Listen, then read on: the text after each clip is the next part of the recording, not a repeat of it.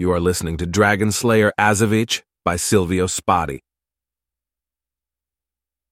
Chapter 1. Jet Black. Part 3. My goodness, Marcus, Jonas sighed, rolling his eyes.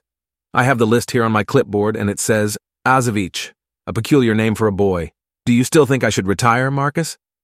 He chuckled, narrowing his eyes at Marcus. Well, this place certainly needs someone to keep things in order, Marcus said. To manage the mansion, Greenberg replied, a chuckle escaping him. Yeah, I suppose so, Marcus agreed. The train continued down the tracks, moving away from the station. Most of the passengers on the platform had already left. Some of them were smiling with their arms full of packages, while others hugged their loved ones, tears rolling down their faces. A few grumpy folks, obviously not too excited about their new surroundings, blended in with the crowd. As the steam cleared, the train left Muddy Peaks behind. Marcus anxiously scanned the platform, his heart pounding with worry. Where could he be? Everyone has already left the train, he muttered, his desperation growing.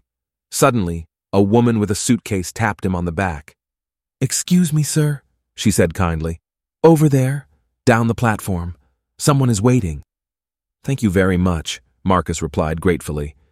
He followed her gesture and spotted a figure in the distance. Without a moment's hesitation, he rushed toward the person. There he is, my boy, Marcus exclaimed, relief flooding through him as he ran, huffing and puffing to catch his breath. However, as he reached the figure, his words of welcome faltered. Instead of a boy, he was greeted by a girl with large, bright green eyes and a smile as wide as the suitcase at her feet. Her long black hair cascaded down her shoulders, as dark as a moonless night, and she wore a white outfit paired with worn-out brown boots.